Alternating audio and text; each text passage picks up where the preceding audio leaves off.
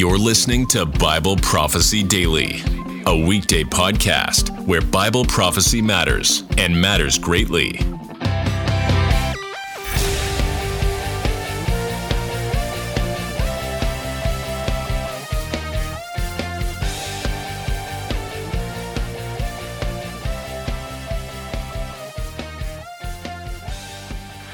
Morning, good afternoon, good evening, wherever you may be. My name is Mike Ufferman. I'm on the staff of Zion's Hope, one of the Bible teachers among the many other hats that I wear there as well. And today we're going to pick up with our fourth segment, uh, talking about Christ, the same yesterday, today, and forever. Just in the way of a brief review, the last time we kind of ended our conversation as we were dealing with uh, the pre incarnate Son of God and talking about how the pre incarnate Son of God uh, appeared to Abraham and Isaac in Genesis chapter 22. We saw that Abraham called the name of the place that he was at at the time Jehovah Jireh. And it says, as it was said to this day, in the mount of the Lord. And it was recognized by Abraham and by Isaac that the angel of the Lord had appeared to them and uh, basically calling out of heaven. And so the angel of the Lord called unto Abraham out of heaven, and that was the second time that day that he had called to them. And he said, By myself have I sworn, saith the Lord. So clearly, the voice that was heard, this angel of the Lord that was calling out of heaven, was not uh, just an angel, just a messenger, but in fact was God Himself, because it says, By myself have I sworn, saith the Lord. And uh, again, as a reminder, the, the word Lord there is spelled with uh, four capital letters, L O R D, which is the indication that the translators used to show that that was um, the deity Lord that we're talking about.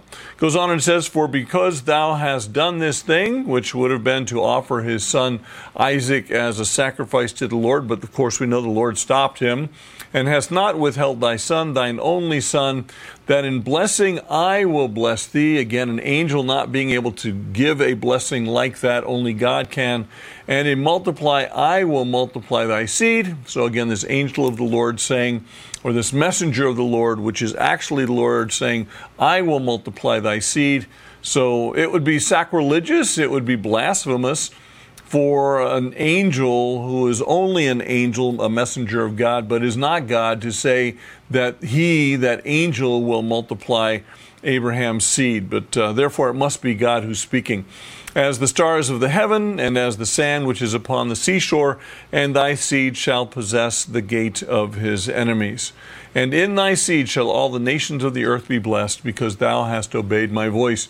And for that I'm very grateful because I'm one of those people in the nations. And when it speaks of the nations, not only is it speaking of Israel, but it's also speaking of the Gentile nations around the world. The nations of the earth will be blessed because thou hast obeyed my voice. And we praise the Lord for a person like Abraham, Isaac, and Jacob. And so we continue then with this discussion, understanding then that the angel of the Lord, in the vast majority of the times in the Old Testament, is referring specifically to the pre incarnate God. Uh, appearing normally in human like form, but there are some exceptions where the pre incarnate, and by the way, I say pre incarnate just to identify that this is God in a physical manifestation before he was born to the Virgin Mary, however many thousand years it was later on, uh, after we see the angel of the Lord, this messenger of the Lord, who is actually physically God, um, which we can tell by the texts that surround that comment. Um, that this is God in some kind of a physical form before he was physically born to Mary. I know it's kind of a roundabout way to get to that, but um, and again, like I was saying, most often we see the angel of the Lord appearing in human like form. However, there are some exceptions in what I'm getting ready to say here. And so we'll use the example of Moses and the Israelites. When we look in the book of Exodus, and we're in chapter 13, we can pick it up in verse 17 and 18. And there we say, uh, see that it says, And it came to pass when Pharaoh had let the people go, that God led them So now we have God leading Moses, we have God leading the people of Israel as they make this exodus out of the land of Goshen and as they um, move out into the wilderness area. So it's God that led them, and not through the way of the Philistines, although that was near. So, in other words, God is not taking the easy way to get there, He's taking them on a roundabout way. The way through the Philistines would have been the nearest. For God said, Lest peradventure the people repent when they see war and they returned to Egypt. His reason for not taking them to the area of the Philistines is because there would have been fighting. There would have been war, and as soon as they realized that they were going to have to fight a war, those people of Israel would have said, you know what, let's just kind of turn around and go back home, which God was trying to impress was no longer their home, and that's why He took them in a protected way away from the land of the Philistines. And it says again in verse 18, But God led the people about through the way of the wilderness of the Red Sea, and the children of Israel went up harnessed out of the land of Egypt. So he protected them. He led them away from war with the Philistines. God led them, and it very clearly says it in these two verses alone, two times. God clearly led them in a protected way, harnessed out of the land of Egypt.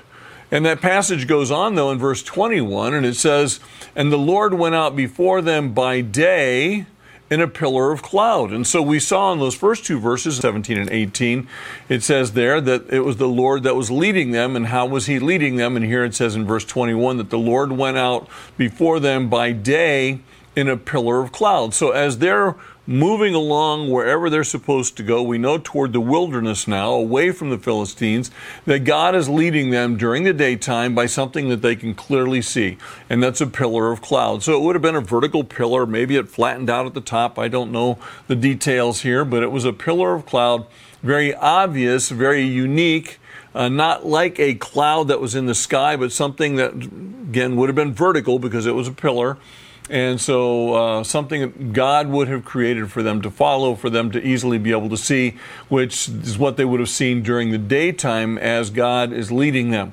Uh, to lead them the way, and by night in a pillar of fire. Obviously, when it's dark, cloud isn't going to be able to uh, be seen easily, and so God instead would have a pillar of fire to lead the way so that as they're walking in the evening or as they're camped someplace in the evening, they would recognize the presence of the Lord. And so here we have then God uh, leave, uh, leading them to where they need to go in a pillar of cloud by day and in a pillar of fire by night. So this is a different type of manifestation of the Lord before he was uh, incarnate, before he was born in the form of Jesus and the baby. And so we see um, in Exodus chapter 14, as we continue, as we deal with this situation of God leading Moses and the Israelites as they're on their Exodus route, uh, we see that the Lord said unto Moses, Wherefore criest thou unto me?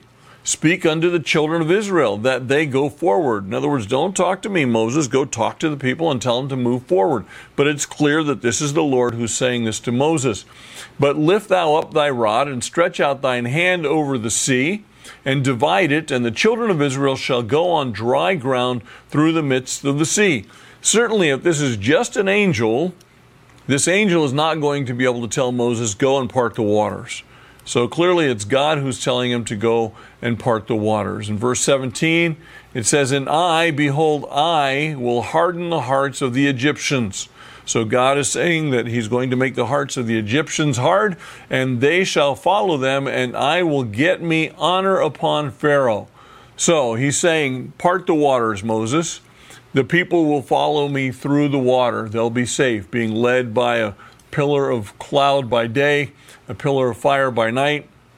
And then God says, and I will get honor, uh, himself honor upon Pharaoh. How is that going to be? Well, this army is going to follow these people into the water and instead of the water remaining parted, once the uh, people of Israel have crossed, God is going to collapse the walls on both sides and consume the army of Pharaoh. And so God says, I will get me honor upon Pharaoh and upon all his host and upon his chariots and upon his horsemen. And the Egyptians shall know that I am the Lord. So clearly, not just some angel speaking to Moses in this form of uh, fire or this form of uh, a pillar of cloud. When I have gotten me honor upon Pharaoh, upon his chariots, upon his horsemen. And the angel of God in verse 19, which went before the camp of Israel, so again we know by a pillar of, of of uh, smoke and a pillar, a pillar of cloud and a pillar of fire. This angel of God, this messenger of God, clearly it's God speaking because of what he's saying will happen. Removed and went behind them now instead of leading them, but made a barrier behind the people of Israel between them and the Egyptian army. And the pillar of cloud went uh, from before their face and stood behind them. And it came between the camp of the Egyptians and the camp of Israel. And it was a cloud and darkness to them, but it gave light by night to these. So the people of Israel were in darkness because they couldn't see the pillar of fire, but the people of Israel were in light because they could see the pillar of fire. And so God was protecting, in essence, harnessing the people of Israel as uh, he was leading him through the water when Mo- Moses would have tapped his staff on the water, so that one uh, came not near the other all the night. When we deal with the pre incarnate Son of God, uh, he also had dealings with the children of Israel specifically. We look in the book of Judges and we can see that an angel of the Lord came up from Gilgal to Bochim and said, I made you to go up out of Egypt and have brought you unto the land which I swear unto your fathers. So again, some physical manifestation of God who's saying God-like words. I made you go up out of Egypt. Another set of godlike words, having brought you into the land which I swear unto your fathers. Clearly, an angel isn't going to say these things. It can only be God Himself in some manifested physical form. So, which I swear unto your fathers and said, I said, I will never break my covenant with you. Again, an angel would not make these kinds of comments. And ye shall make no league with the inhabitants of this land. Ye shall throw down their altars, but ye have not obeyed my voice.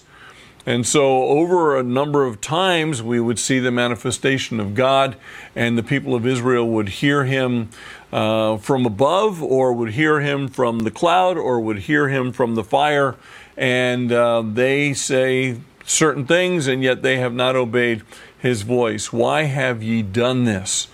Wherefore I also said, God saying, I will not drive them out from before you. In other words, this army, these people that are before you, I'm not going to clear the way for you because you haven't obeyed my voice. But they shall be as thorns in your sides, and their God shall be a snare unto you. And I can't help but think today of all of the problems that the nation of Israel has had because they're not obeying the voice of God. They don't recognize their Messiah who has come and uh, he is not preeminent in their minds. And so they've always had thorns around them, those Arab. Uh, Muslim nations that surround the nation of Israel, and even on the on the world public scene, they always have thorns that are trying to bring charges against Israel, and so they've never really lived in peace because they haven't uh, lived in peace with God Himself. And so He's not going to drive them out, uh, but they shall be as thorns in your sides, and their God shall be a snare unto you. And it came to pass when the angel of the Lord spake these words, again, Lord, L O R D, capital letters, unto all the children of Israel, that the people lifted up their voice and wept, and they called the name of that place Bochim, and they sacrificed there unto the Lord. So they repented in their heart and so they recognized their sin and they made a sacrifice unto the Lord, not a sacrifice to an angel, even though it was the angel of the Lord, a messenger of the Lord. It was physically, literally God Himself that was speaking to them in a pre incarnate form of God. We see the same situation with uh, Gideon in the book of Judges. I think we were just in Judges 5. Now we're in Judges chapter 6. And it came to pass when the children of Israel cried unto the Lord, Again, now the Midianites are before them, uh, causing trouble, and uh, they call upon the Lord, again, the deity, the Lord whom they have just repented of and now have offered a sacrifice to. And so here in Judges chapter 6 and verse 7, they came to pass when the children of Israel cried unto the Lord because of the Midianites, that the Lord sent a prophet unto the children of Israel, which said unto them, Thus saith the Lord God of Israel. So a prophet now speaking on behalf of God. I brought you up from Egypt. Certainly, God leading them, it said in the earlier passages we read. and brought you forth out of the house of bondage. And I delivered you out of the hand of the Egyptians and out of the hand of all that oppressed you, and drave them out from before you and gave you their land. Clearly, God, the one who's speaking. And then God says, I said unto you, I am the Lord your God. And so I'm just I'm getting nothing but a bunch of confirmation that these angel of the Lord appearances in numerous places are reconfirmed by other passages of scripture speaking that it says that this was God in a an incarnate form but before he was born as Jesus. And so this would have been the the, the physical manifestation of God before he was born into this world. Fear not the gods of the Amorites, in those uh, who, or in whose land ye dwell, but ye have not obeyed my voice. So again, they're once again in this situation where they're not obeying the voice of God. And there came an angel of the Lord and sat under an oak. Now we're in uh, verse 11, which was in Ophrah, that pertained unto Joash the Abiezrite. And his son Gideon threshed wheat by the winepress to hide it from the Midianites. And the angel of the Lord appeared unto them, or unto him, and said to him, The Lord is with thee. Well, certainly he'd be talking about, Yes, I am with you, but I'm also on your side, thou mighty man of valor. And Gideon said unto him, O my Lord. So now Gideon is not recognizing that this is God. And so the way this is spelled uh, in the Bible, it's just a capital L, um, but it's also lowercase o r d. And so that would be a less preeminent word, a usage of the word Lord.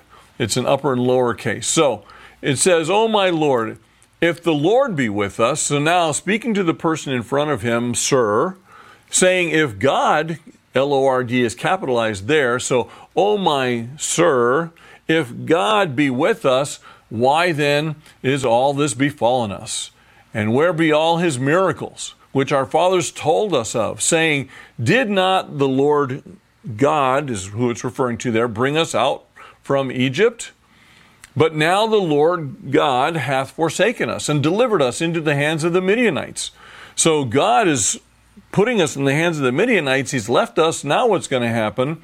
And so we have here that the Lord God, and it doesn't say Lord God, I'm, I'm, I'm emphasizing that this is the term referring to the deity. So the Lord, referring to the deity, God, looked upon him and said, Go in this thy might, and thou shalt save Israel from the hand of the Midianites. Have I not sent thee? So it's clearly God who's sending Gideon.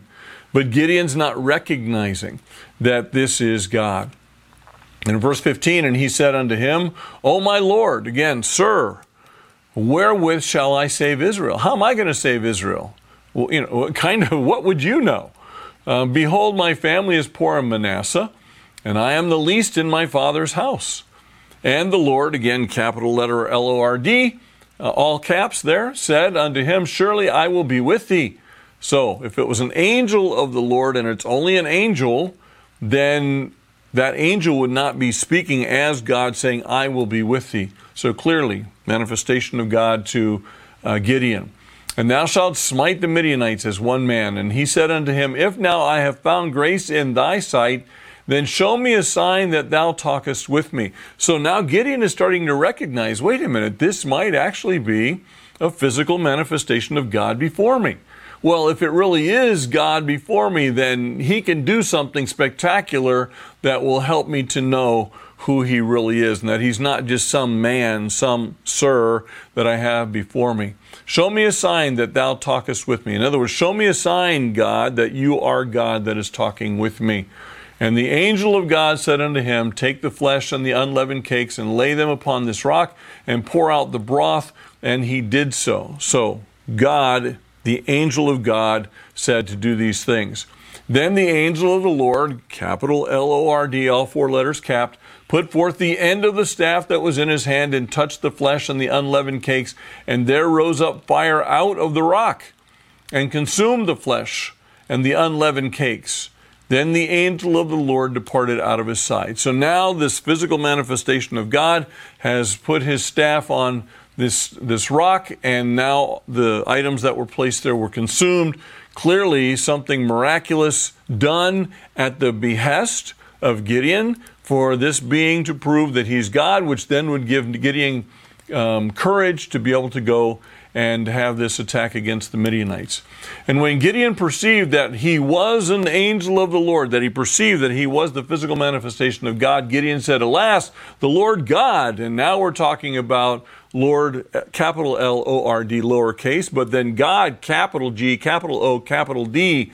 In other words, he's recognized, oh no, I've seen God face to face, for because I've seen an angel of the Lord face to face, is what he says here. Again, Lord, capital L, capital O, capital R, capital D there. So now Gideon is recognizing that the one that was before him was the physical manifestation of God. And the Lord said unto him, Peace be unto thee, fear not, thou shalt not die. And this is what Gideon was afraid of, is that because he had seen the physical manifestation of God, that now he had only one thing that was going to happen, and that was going to be that he would die. Then Gideon built an altar there unto the Lord, capital L, capital O, capital R, capital D, and called it Jehovah Shalom, which means, Shalom means peace. And so unto this day it is yet in Ophrah of the Abiezrites. And so we've seen, again, physical manifestations in the Old Testament. Uh, the angel of the Lord clearly being the one spoken of in the Old Testament that is. Um, the, is God in some physical manifestation, whether it be in an actual person or whether it be uh, a cloud, in uh, a pillar of cloud in front of them, or whether it be a pillar of fire in front of them as well. Uh, appearing to whole groups of people, the nation of Israel, um, speaking uh, to uh, individuals, um, people such as Moses, such as Abraham, um, or um, whether it was spoken of to one person who's supposed to lead specifically, again, Moses, uh, we have Gideon as examples. And so God takes care of business, as they say. And so here we would have seen the number of, of different types of manifestations that we have of the pre incarnate God. And so this is why I'm calling this Jesus yesterday, today, and forever, um, because it's important to recognize that God has made promises, and when He made certain promises, He was making them in a physical form. And so those promises must be kept in the Old Testament. And we will see then as we move forward in further studies on this particular topic and the ones that come yet ahead, that this physical manifestation eventually then becomes Christ at conception, eventually then becomes Christ seated at the right hand of the Father, eventually becomes Christ at his return to take possession of the earth, to deal with the sin of mankind, to deal with the nation of Israel, and then the millennial reign will be Christ as well. And so the same yesterday, today, and forever. And that's the purpose is to show Old Testament, New Testament, future, all the same one and the same God that we see in physical form. So I hope that was interesting to you. We'll come back and we'll look at some very, very interesting ideas as we continue the study uh, about Christ, especially when we deal with this idea of his conception. And I look forward to talking to you again the next time. God bless you all. Bye bye. Thanks for listening to Bible Prophecy Daily. We hope you learned something valuable today. Be sure to subscribe wherever you heard this podcast so you never miss an episode.